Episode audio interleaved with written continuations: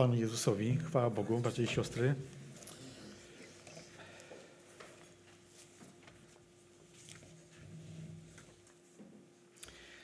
Chciałem dzisiaj powrócić znowu do piątego rozdziału Ewangelii Marka.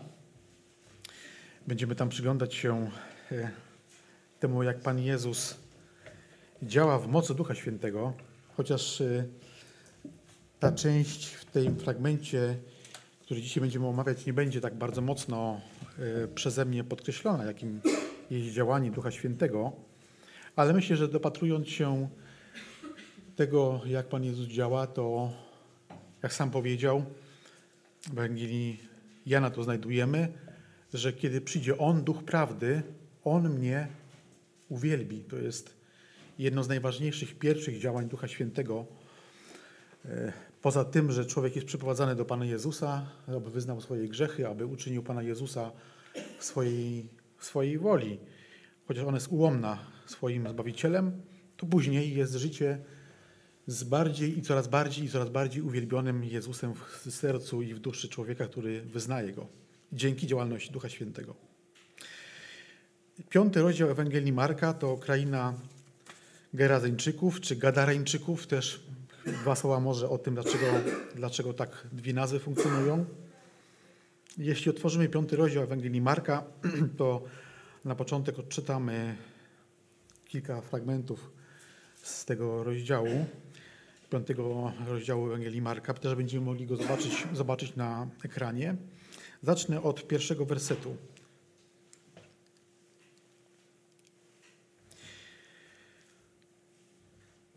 I przeprawili się za morze do krainy Gadareńczyków. A gdy on wyszedł z łodzi, zaraz wybiegł naprzeciw z grobowców człowiek mający ducha nieczystego. Mieszkał on w grobowcach i nawet łańcuchami nikt nie mógł go związać. Często bowiem był wiązany pętami i łańcuchami, ale rwał łańcuchy i kruszył pęta i nikt nie mógł go poskromić. A zawsze we dnie i w nocy przebywał w górach i w grobowcach, krzycząc i tłukąc siebie kamieniami. Gdy więc zobaczył Jezusa z daleka, przybiegł i oddał mu pokłon, a wołając donosił głosem, powiedział – Cóż mam z Tobą, Jezusie, Synu Boga Najwyższego? Zaklinam Cię na Boga, abyś mnie nie dręczył. Powiedział mu bowiem, wyjdź, duchu nieczysty z tego człowieka. I zapytał go, jak Ci na imię? A on odpowiedział, na imię mi Legion, bo jest nas wielu. I prosiły go bardzo, aby nie wyganiał ich z tej krainy. A pasło się tam w pobliżu góry wielkie stado świń, i wszystkie te demony prosiły go, poślij w nas te świnie, abyśmy mogły w nie wejść. I Jezus zaraz im pozwolił. A duchy nieczyste, wyszedłszy, weszły w świnie. Wtedy stado liczące około dwóch tysięcy ruszyło pędem po urwisku do morza i utonięło w nim. Ci zaś, którzy paszli świnie, uciekli i opowiedzieli o tym w mieście i we wsiach i wyszli ludzie, aby zobaczyć, co się stało. Przyszli więc do Jezusa i zobaczyli tego, który był opętany, którym był legion demonów, jak siedzi ubrany i przy zdrowych zmysłach i bali się. A ci, którzy to widzieli, opowiedzieli im, co się stało z opętanym, a także o świniach. Wtedy zaczęli go prosić, aby odszedł z ich granic. A gdy wsiadł do łodzi, prosił go ten, który był opętany, aby mógł przy nim zostać. Lecz Jezus mu nie pozwolił, ale powiedział: Idź do domu, do swoich i powiedz im, jak wielkie rzeczy Pan ci uczynił i jak się nad tobą zmiłował. Odszedł więc i zaczął w Dekapolu opowiadać, jak wielkie rzeczy Jezus mu uczynił. I wszyscy się dziwili. Tak większy fragment, do którego będziemy dzisiaj nawiązywać, chociaż nasze rozważania dotyczą, będą dotyczyć tylko drugiej części tego fragmentu, ale myślę, że tło jest ważne. W wersecie pierwszym czytaliśmy o tej krainie Gadareńczyków. Ten werset pierwszy też omawialiśmy e, w parę tygodni temu, ale tego wtedy nie poruszałem. Dlaczego mamy tak różne nazwy tej krainy? Pewnie czytając e, ten fragment w swoich przekładach Biblii założyliście, że różnie jest oddane. I tu bardzo proszę mapę, jeśli można.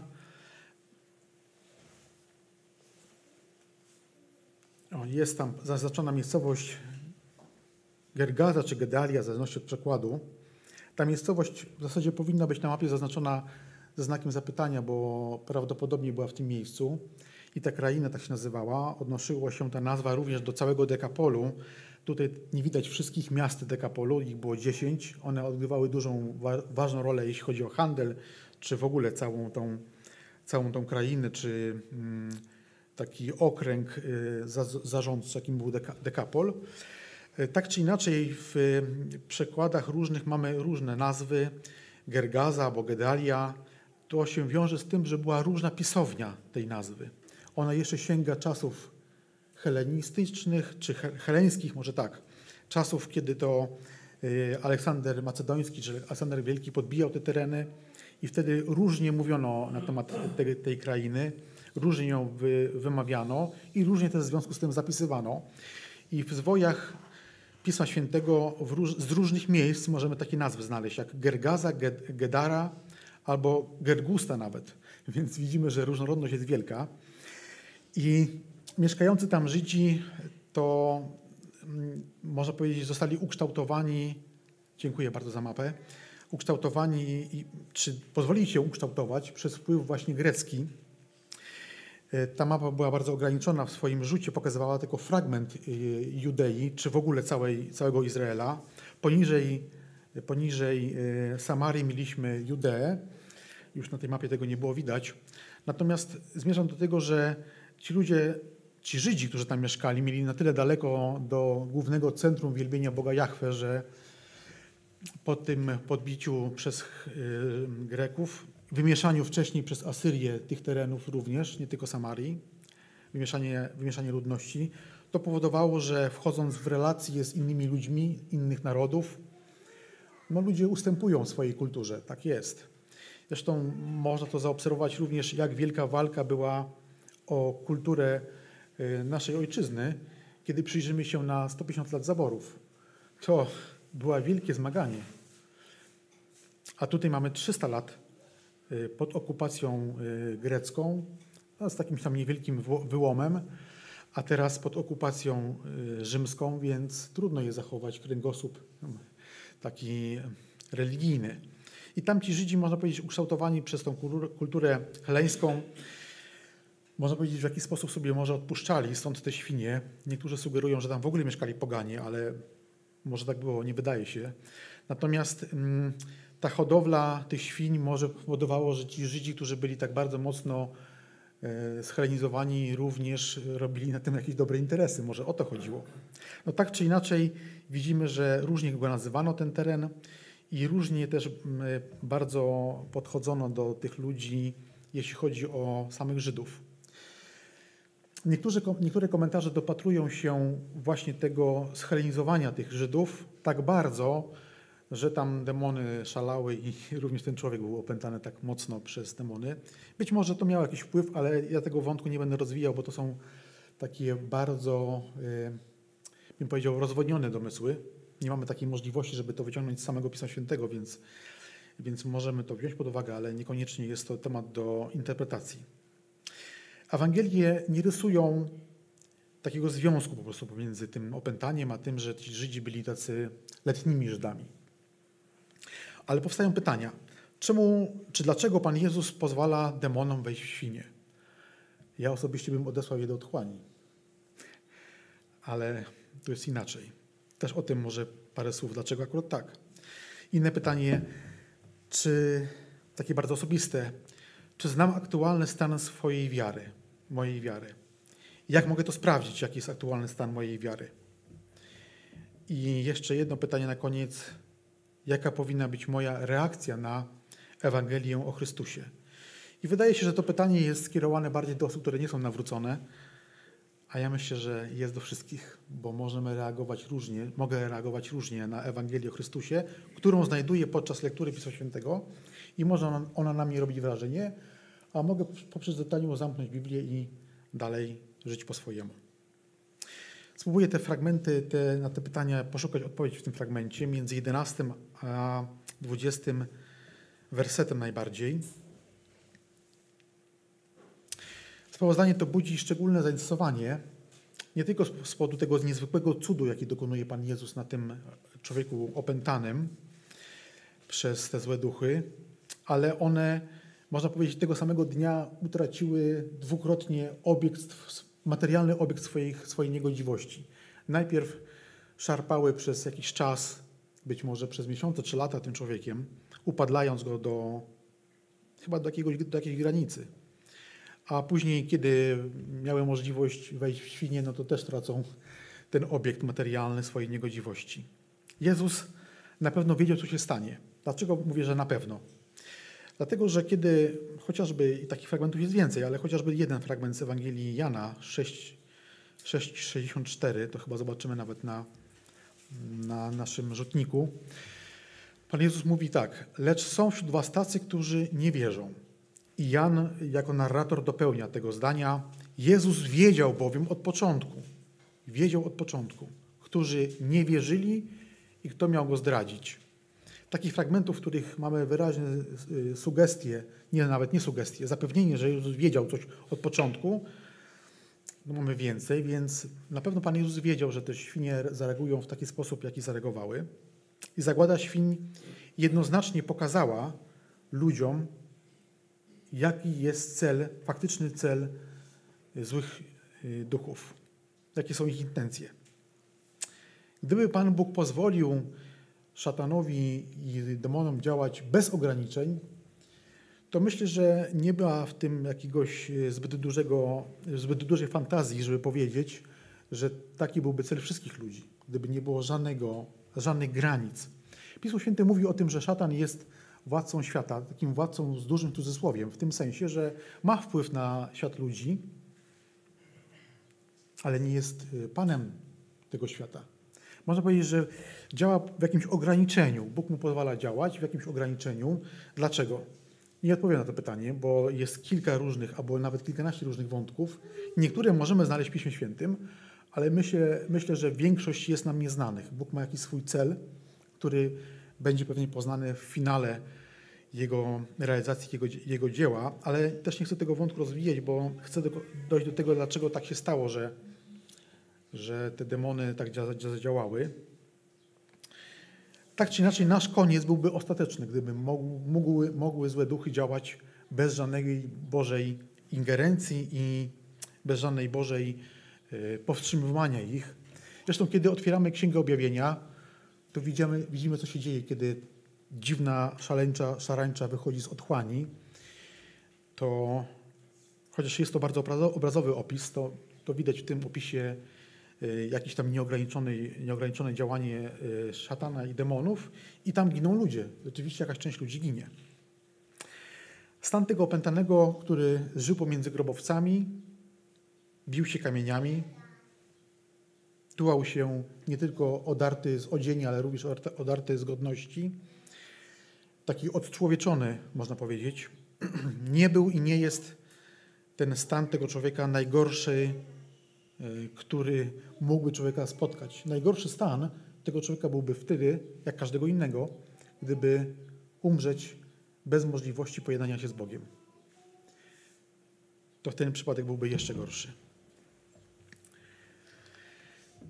I ten przypadek pokazuje, że demony chciały go unicestwić, i to widać po tych świniach. Dlaczego akurat tak się stało? Myślę, że ten przykład tych świń spowodował bojaźń, wiarę i wdzięczność.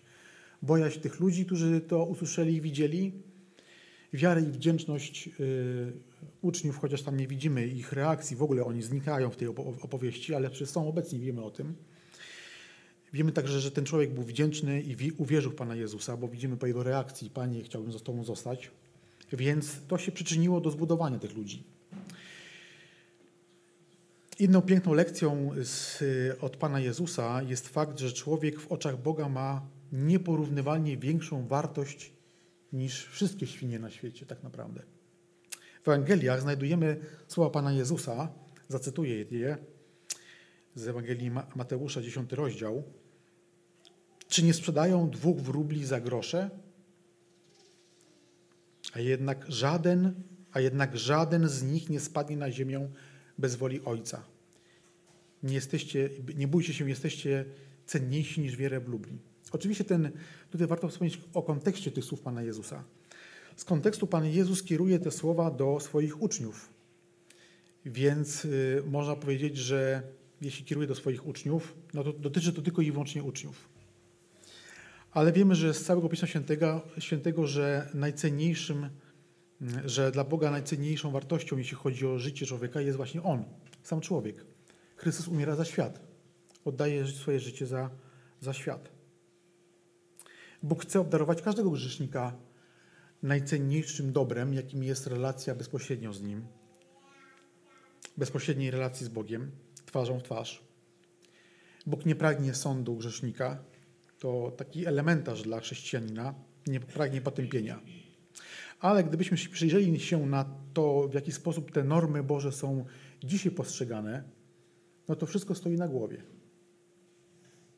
Na przykład Bóg jednoznacznie stoi na straży świętości życia człowieka. A pod wpływem złych duchów świat mówi, że możemy dowolnie określać, kiedy człowiek staje się człowiekiem. W którym momencie swojego życia. Czy od poczęcia, czy może trochę dalej.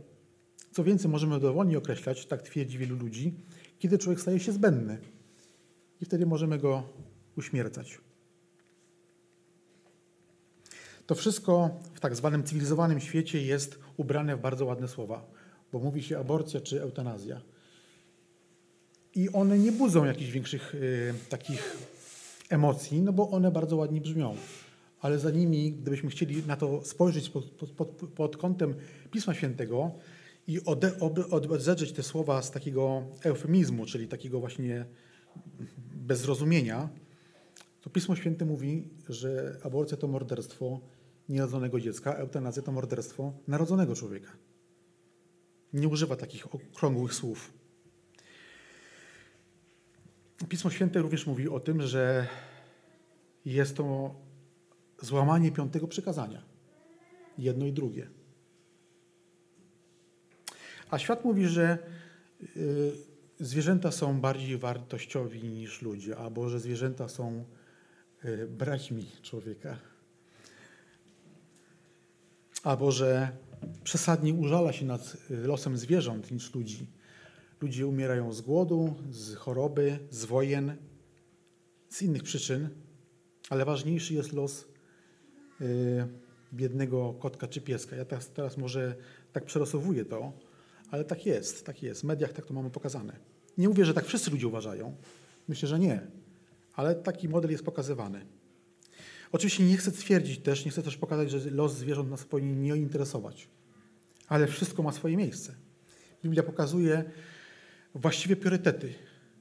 Uporządkowuje to wszystko razem. W Pisie Świętym w Starym Testamencie znajdujemy przepisy, które zabraniały pastwić się nad zwierzętami, ale nie, pokazują, nie pokazuje Pismo Święte, że zwierzęta mają większą wartość niż ludzie. Wszystko musi mieć swoje miejsce i człowiek, który kocha Chrystusa i kocha Boga, nie będzie się nad zwierzętami znęcał. I nawet taka myśl nie przyjdzie do głowy, ale również nie przeceniamy wartości życia człowieka y, poniżej wartości życia zwierząt.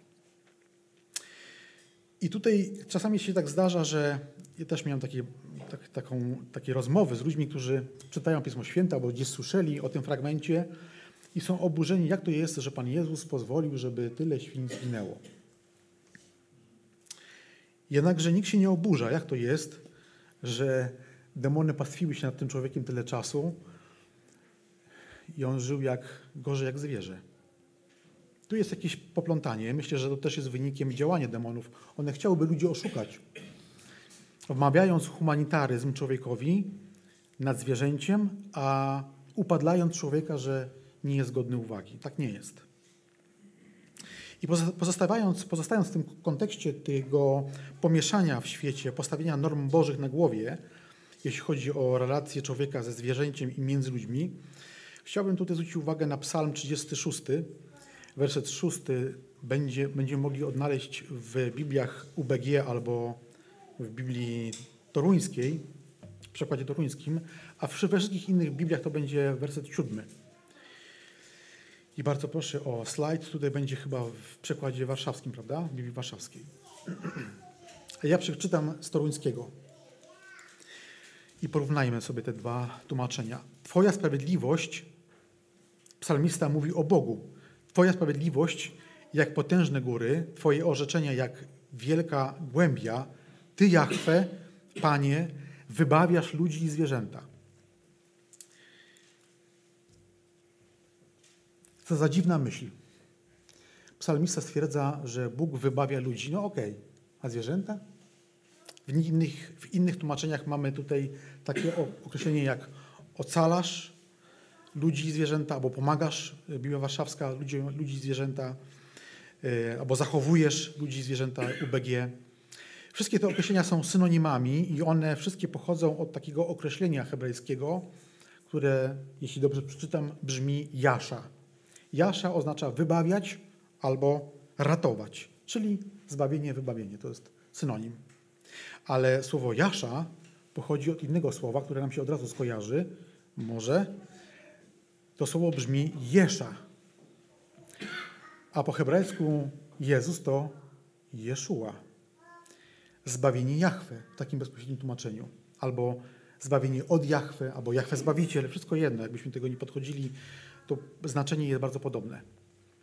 I może, drodzy, zastanawiacie się, dlaczego o tym mówię. O tym, że o tym fragmencie z psalmów 36, 7 albo, albo 6 rozdział, albo 6 werset. Dlaczego o tym mówię tak mocno to podkreślając, że Bóg zbawia ludzi i zwierzęta? W jakim kontekście? Ja tego nie rozwinę bardziej, bo szukałem w Piśmie Świętym, czy mam jakieś inne fragmenty, które by tak to pokazywały i przyznaję się, że nie znalazłem. To jest jedyny chyba fragment. I nie chcę tutaj budować żadnej interpretacji, bo się nie da moim zdaniem. Przynajmniej ja nie potrafię. Ale sam fakt tego, że Bóg tak zapewnia człowieka, który może te, te, te zdanie odczytać, no bo że go nie odczyta, ale nas zapewnia, że Bóg jest Bogiem wszelkiego stworzenia. Czytamy, że na swoim, swoim słowem Bóg uczynił mater, materialny wszechświat, ziemię, niebiosa. Na ziemi uczynił swoim słowem y, rośliny i zwierzęta. Y, a o człowieku czytamy w takim bezpośrednim tłumaczeniu, że człowiek Boga ulepił. Czyli już nie słowem, tylko tak jakby sam podwinął rękawy, wziął tą glinę i z tej gliny ulepił człowieka na swój obraz i swoje podobieństwo. I choćby wielu ludzi tego nie chciało, żeby tak to wyglądało, ale Pismo Święte uczy, że człowiek jest ukoronowaniem materialnego stworzenia. A skoro tak, to wszystko inne ma być mu podporządkowane i taka jest tego kolej. To wcale nie znaczy, że mamy z tego czerpać dla zysków bez ograniczeń. Ale to znaczy, że nie, możemy, że nie można tego przeceniać. Jedyny Stworzyciel jest pełny troski Bogiem wszystkiego, co stworzył, wszystkiego, co żyje. Ludzi, zwierząt, roślin, wszystko jest, wszystko jest w Jego zainteresowaniu. Co więcej, kiedy patrzymy na Pismo Święte, to widzimy, że Biblia kilkakrotnie w różnych miejscach zapewnia o tym, że wszystko, co istnieje, wychwala Boga. No, wiadomo, że fauna i flora nie może tego zrobić w sposób świadomy, ale przez to, że wypełnia swoją rolę, do, do czego Bóg stworzył, faunę i florę, to jest to jakieś uwielbienie Boga. Ale człowiek może to robić rozumnie, może to robić z miłości. Jak wspomniałem wcześniej, Pan Jezus dobrze wiedział, co się stanie z tymi świniami w wyniku wejścia w nie legionu demonów, a jednak zezwolił na to. I rozważając to wydarzenie, widać, że Pan Jezus nie spodował zagłady tych świń. Utonięcia, do utonięcia doprowadziły demony. Czy one mogły podejrzewać, co się stanie? Być może tak. Ale jeśli demony wiedziały, co się stanie, to na pewno chciały zaszkodzić Panu Jezusowi. Bo mogły jakoś wnioskować, że ludzie, którzy to, to zauważą, stracą jakiś majątek. Czy będą otwarci na Chrystusa? tak czy inaczej, z jednej strony prosiły go o, o, to, żeby był im łaskawy i nie wysyłał ich do otchłani, czego wyraźnie się bały, tej otchłani. Co tam jest? Nie wiemy, ale bały się tego. Pan Jezus spełnia ich prośbę, ale one i tak chcą działać na Niego niekorzyść. To widać niegodziwość tych, tych złych duchów.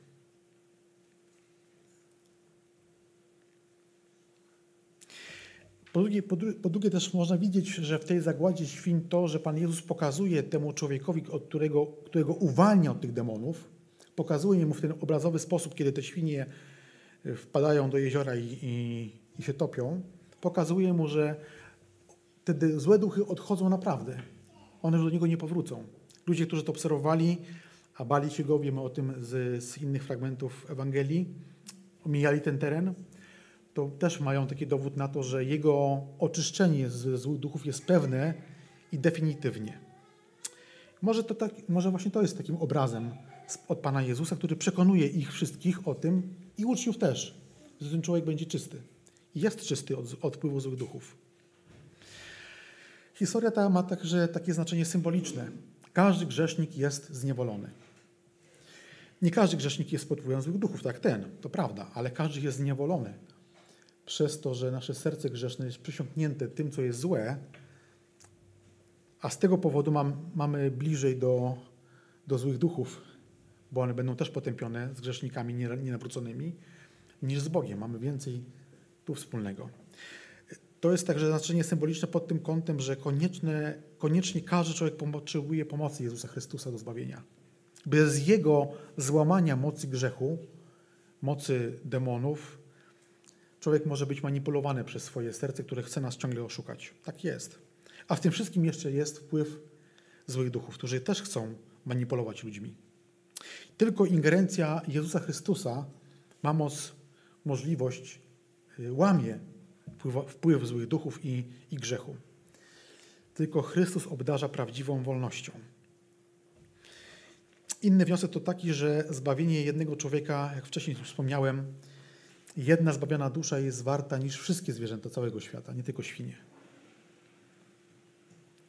Więc te dwa tysiące to nie jest jakaś liczba, na którą należałoby rozpaczać. Apostoł Paweł, rozważając w liście do Rzymian taki Boży plan zbawienia dla całej ludzkości, wcześniej apostoł Paweł pokazuje, e, to jest jedenasty rozdział, zaraz go czytamy fragment. Wcześniej apostoł Paweł pokazuje w liście do Rzymian, że po to, do, po to doprowadził Bóg do tego, że Żydzi odrzucili Mesjasza, że tym samym zrobili miejsce dla pogan. Ale tak naprawdę Bóg powraca do Żydów i ma zamiar wszystkich zjednoczyć w Chrystusie. Tak samo. Chociaż Żydzi dalej są narodem wybranym i ukochanym, to chce tak samo zbawić i pogan, i Żydów. I Żydzi po dziś dzień, e, i tamci dzisiejsi niektórzy tego nie rozumieją i nie przyjmują tego. Ale zobaczmy, co mówi apostoł Paweł. On w takim uniesieniu uwielbienia tak mówi. To jest 33 werset 11 rozdziału listu do Rzymian. O bogactwa i mądrości i poznania Boga. Jak niezbadane są Jego sądy, jak niewyśledzone Jego drogi.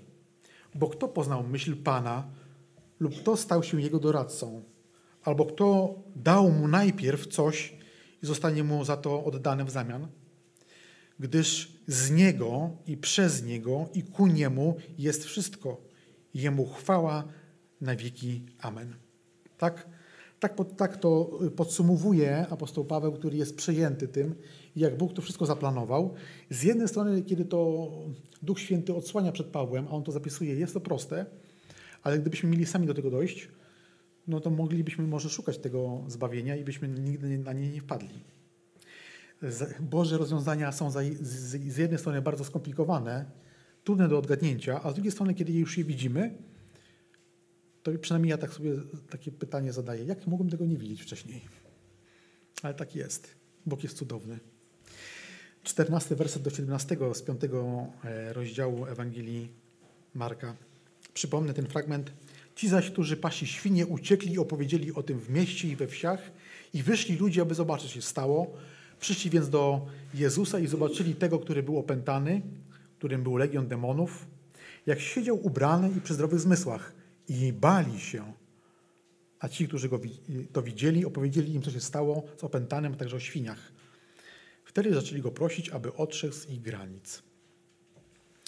Wejście demonów w świnie spowodowało, że w szaleńczym pędzie się potopiły, co zszokowało obserwatorów a ci, którzy o tym usłyszeli, nie byli mniej zszokowani niż ci, którzy to widzieli. Przed przybyciem Pana Jezusa w ten teren Mateusz tak to oddaje, że nikt nie mógł przechodzić tą drogą, tam gdzie działało tych dwóch ludzi, bo Mateusz y, oddaje to bardzo dokładnie, że tam było ich dwóch tych opętanych. Byli groźni, byli niebezpieczni, ludzie po prostu z uwagi na swoje bezpieczeństwo omijali szerokim łukiem te miejsca. Wiemy też z relacji ewangelicznych, że wielokrotnie byli ci ludzie pętani łańcuchami, to nic, na nic się nie zdawało. A tu przychodzi Pan Jezus, wygląda jak zwyczajny człowiek, e, nie zmaga się nim, nie bije, nie, nie plącze go w łańcuchy, a słowem go uwalnia. I w tym momencie przerazili się Jezusa Chrystusa jeszcze bardziej niż tego opętanego, którego się tak bardzo bali. To bardzo pouczające i piękne jest w tej historii, że Jezus nie przekonuje ich, tych ludzi, do tego, że może by jednak przy nich został. Pan Jezus nie nakłania ich świadectwem swojego dotychczasowego życia. Są apostołowie, to oni mogą zaświadczyć, że na przykład już wypędził wiele złych duchów, że uzdrawiał ludzi, że nakarmił, że no, można by powiedzieć, słuchajcie, pozostanę, to wam pokażę. Ale po tej jednej prośbie Pan Jezus wysłuchuje ich i, i odpływa. I dla mnie jest to trochę zdumiewające, że ten, który jest Panem Panów i Królem Królów, kiedy ludzie go proszą odejść, odchodzi. Już więcej żadnych wielkich dzieł tam nie czyni. Myślę, że ci ludzie nie byli gotowi z powodu swojego strachu, przerażenia i szoku, nie byli gotowi, żeby otworzyć serce na Ewangelię i Pan Jezus to wiedział. I po prostu wszelkie tłumaczenie, wszelkie przekonywanie na nic by się zdało. Stracony czas, a nie miał go zbyt dużo. Więc odpływa. Jakiekolwiek przekonywanie ich to byłby właśnie stracony czas. Ale z drugiej strony Ewangelie też pokazują, że ludzie nie powinni być obojętni na Jezusa Chrystusa. Z sprawozdania ewangelistów widzimy, że gdziekolwiek przyszedł Pan Jezus, czy zaczął od nauczania, czy zaczął od uzdrawiania, od cudów, czy zaczęło się od kłótni, czy zmagania słownego z, z uczonymi w piśmie, to ludzie zawsze jakoś, podkreślam to słowo jakoś, reagowali na Pana Jezusa.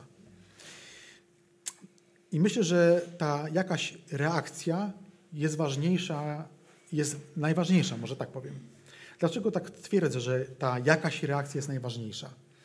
W Nowym Testamencie mamy kilka razy widzimy, jak początkowi przeciwnicy Ewangelii zmieniają się. No, takim oczywistym przykładem jest Saul, który pała nienawiścią do Ewangelii, do Chrystusa, a w związku z tym morduje wszystkich, którzy idą drogą, idą za Chrystusem. Ludzie mogą się zmienić, ale ważne, żeby, żeby jakoś reagowali. On, Paweł, mówię tutaj o Saulu wcześniej, on zareagował na Pana Jezusa nienawiścią. Można powiedzieć, no to z niego już nic nie będzie. A jednak był wielki apostoł. Ale kiedy zajrzymy do szóstego rozdziału e, listu do, do e, dzieł apostolskich, też chyba zobaczymy to na rzutniku, szósty rozdział, to Mateusz tam daje takie jedno małe zdanie, które też pokazuje ciekawą rzecz. Szósty rozdział, siódmy werset dzieł apostolskich. I rozszerzało się Słowo Boże, a liczba uczniów w Jerozolimie bardzo się pomnażała. I tutaj można by postawić kropkę, bo to już nam daje świadectwo o tym, że działo się dobrze. Ale Łukasz dopełnia. Także bardzo wielu kapłanów stawało się posłusznych wierze.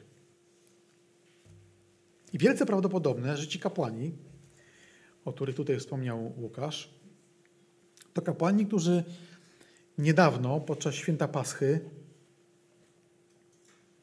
byli obecni w Jerozolimie i kiedy Pan Jezus miał być ukrzyżowany, albo był, stał przed Piłatem, to może razem, razem niektórzy ci kapłani z uczonymi w piśmie i dalej większym tłumem krzyczeli ukrzyżuj go! A teraz są posłuszni wierze. Dlatego myślę, że najbardziej przykre jest to, kiedy człowiek w swoim sercu obojętnieje na Chrystusa. Już Chrystus go zupełnie nie interesuje. Był to fajnie, nie był to drugie fajnie. Co mnie to obchodzi? Mam swoje życie. Zastanawiam się z jednej strony, kiedy na tym, kiedy to przygotowałem, zatrzymałem się nad taką myślą, czy w ogóle jest to możliwe, żeby ludzie zobojętnieli na Chrystusa. I myślę, że jest to prawdopodobne. Że można zobojętnieć do szpiku na Jezusa Chrystusa. Ale jeśli tak, jeśli jest to możliwe, to zadam sobie inne pytanie. Czy taka tragedia może również dotknąć ucznia Chrystusa? Czy uczeń Chrystusa jest w jakiś sposób, czy jest w jakiś sposób uodporniony cudownie, zabalsamowany lakierem, zalakierowane, zaimpregnowane przed tym, żeby mi Pan Jezus nie zobojętniał?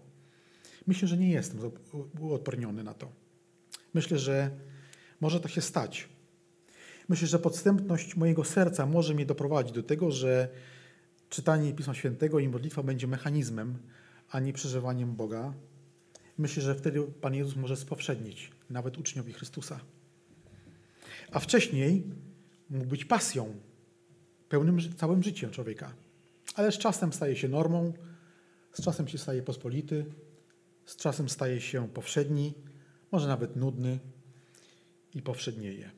Myślę, że taki proces jest możliwy także w mojej duszy, w duszy każdego ucznia Chrystusa. Ale drugie pytanie sobie takie postawiłem. Jakie zastosować na to antidotum? Czy jest jakieś lekarstwo, które spowoduje, że mogę być pewny, że to nie będzie miało miejsca? Bardzo proszę, otwórzmy drugi list do Koryntian, 13 werset. Jeśli dobrze pamiętam, spojrzę na ściągawkę, to tego fragmentu nie podawałem na, na rzutnik, także możemy go odszukać. 2 Koryntian 13 rozdział. Kiedy będziemy odszukiwać, ja wprowadzę to dwoma zdaniami.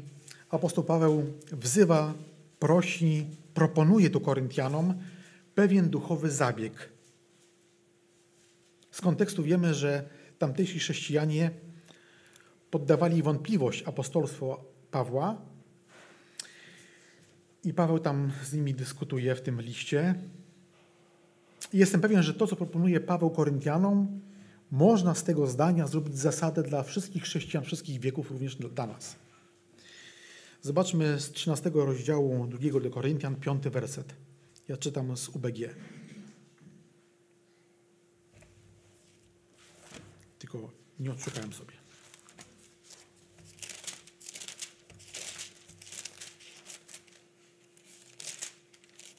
13 rozdział w ogóle kończy ten list. Badajcie samych siebie, czy jesteście w wierze, samych siebie doświadczajcie, czy nie wiecie o samych sobie, że Chrystus jest w was? Chyba, że zostaliście odrzuceni. To jest UBG, a w przekładzie, w tłumaczeniu Biblii Warszawskiej są takie słowa użyte. Poddawajcie samych siebie próbie. Czy trwacie w wierze? Doświadczajcie siebie. Doświadczajcie siebie. Podobną myśl na pewno sobie kojarzymy z pierwszego listu do Koryntian, 11 rozdziału. Tam jest taki moment, kiedy Koryntianie spożywali niegodnie chleb i, i kielich. Dochodziło do obżarstwa i do pijaństwa. I tam też Paweł używa takiego, takiego, takiej sekwencji wyrazów, żeby siebie najpierw badali, jak podchodzą do tej uroczystości. No, dla nich to może nie była uroczystość, bo oni jedli chleb i pili ze kielicha pańskiego, za każdym razem kiedy się widzieli. I to było bardziej takie kameralne, przy stołach półleżąc, więc może to powodowało, że to, że to bardziej im było bliżej do niegodnego spożywania, ale myślę, że nie chodzi o zachowanie. Myślę, chodzi o to, że jakoś tam Jezus mógł w ich sercach powszednieć już. Nie czuli, nie rozumieli tego, tej wagi przymierza, w którym biorą udział. I apostoł Paweł wzywa tutaj chrześcijan w Koryncie, myślę, że też wszystkich chrześcijan, do tego, żeby zadawać sobie sądujące pytanie. Nawet bym powiedział, że nie tylko sądujące, ale również podające krytykę pytania, krytykujące moją wiarę, podającą krytyce mojej wiary, może tak.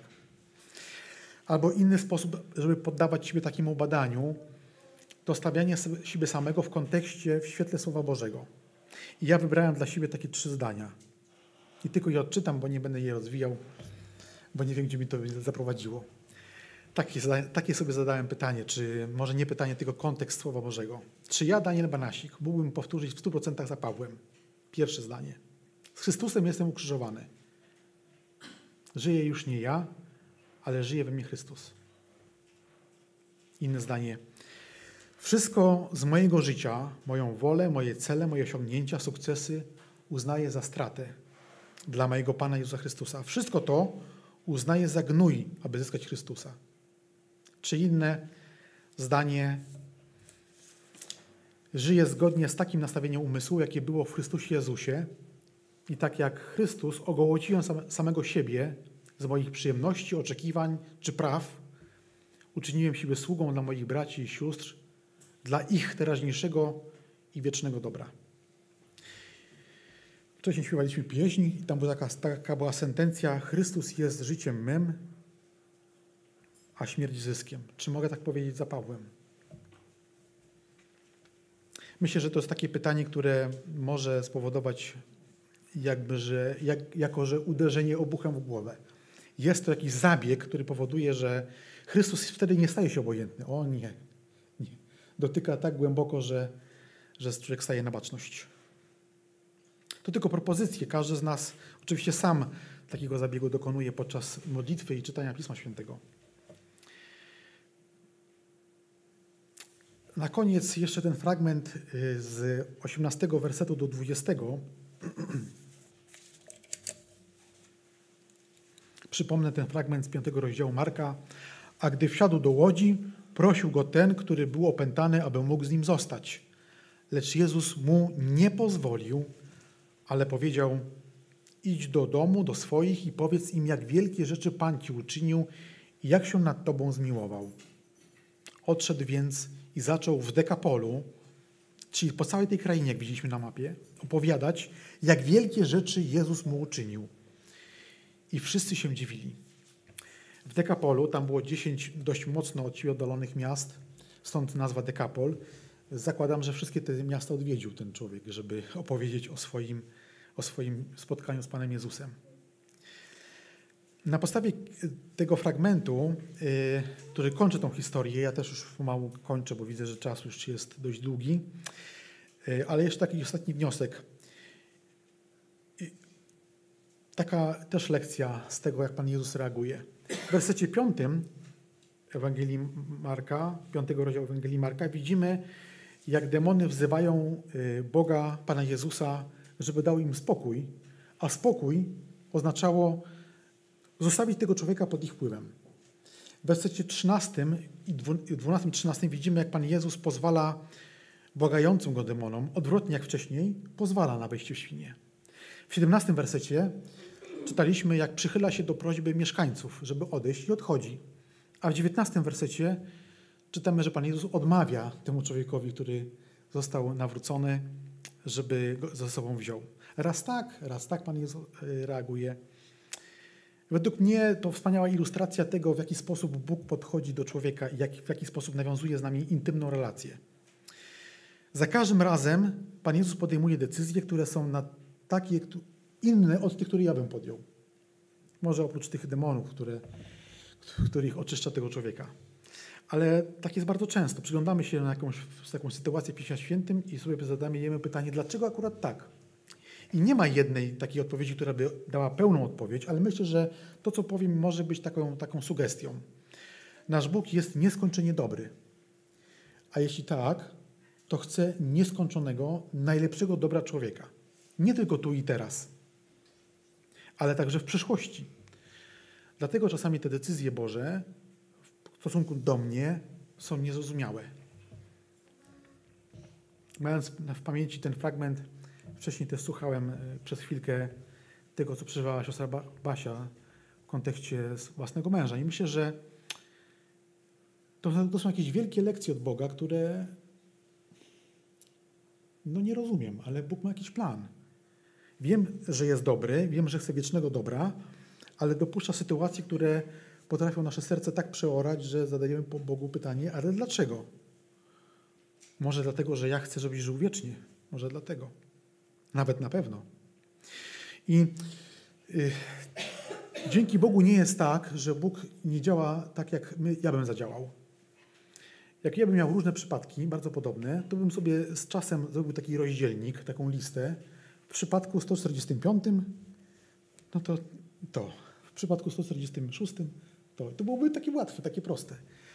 Ale Bóg nie idzie na łatwiznę, za każdym razem traktuje człowieka inaczej, każdego nas inaczej. I chwała Bogu za to. Pismo Święte oraz nasze osobiste doświadczenia z Bogiem pokazują, że Bóg jest indywidualnym Bogiem dla nas, a indywidualne relacje nasze z Bogiem tworzą Kościół, który jest indywidualnie powołany dla Boga. Nasze dobro jest dla Boga najważniejsze nie tylko tu i teraz, ale także w przyszłości. Chociaż tego nie rozumiem, to tak właśnie jest. I ten wzgardzony, odrzucony przez swoich rodaków potraktowany jak złoczyńca unieruchomiony gwoździami Pan Jezus na krzyżu też jest dla mnie niezrozumiały. Ale dla Boga jest zrozumiały. Tak właśnie miało być. Pan, Pismo Święte na, na, naucza mnie, pokazuje mi, że Pan Jezus jest zwycięzcą, a ja w tym zwycięstwa nie widzę, bo jest potraktowany strasznie źle. Ale Pismo Święte mówi, że jest zwycięzcą, bo na siebie bierze grzech ludzkości. I te Boże rozwiązania są tak inne od nas, od mojego rozumowania, że trudno czasami je pojąć. Może właśnie dlatego Pan Jezus takie zdanie mówi do tego człowieka, który brzmi, myślę, że w sercu każdego z nas. Idź, powiedz, jak wielkie rzeczy Pan Ci uczynił jak się nad Tobą zmiłował. Amen.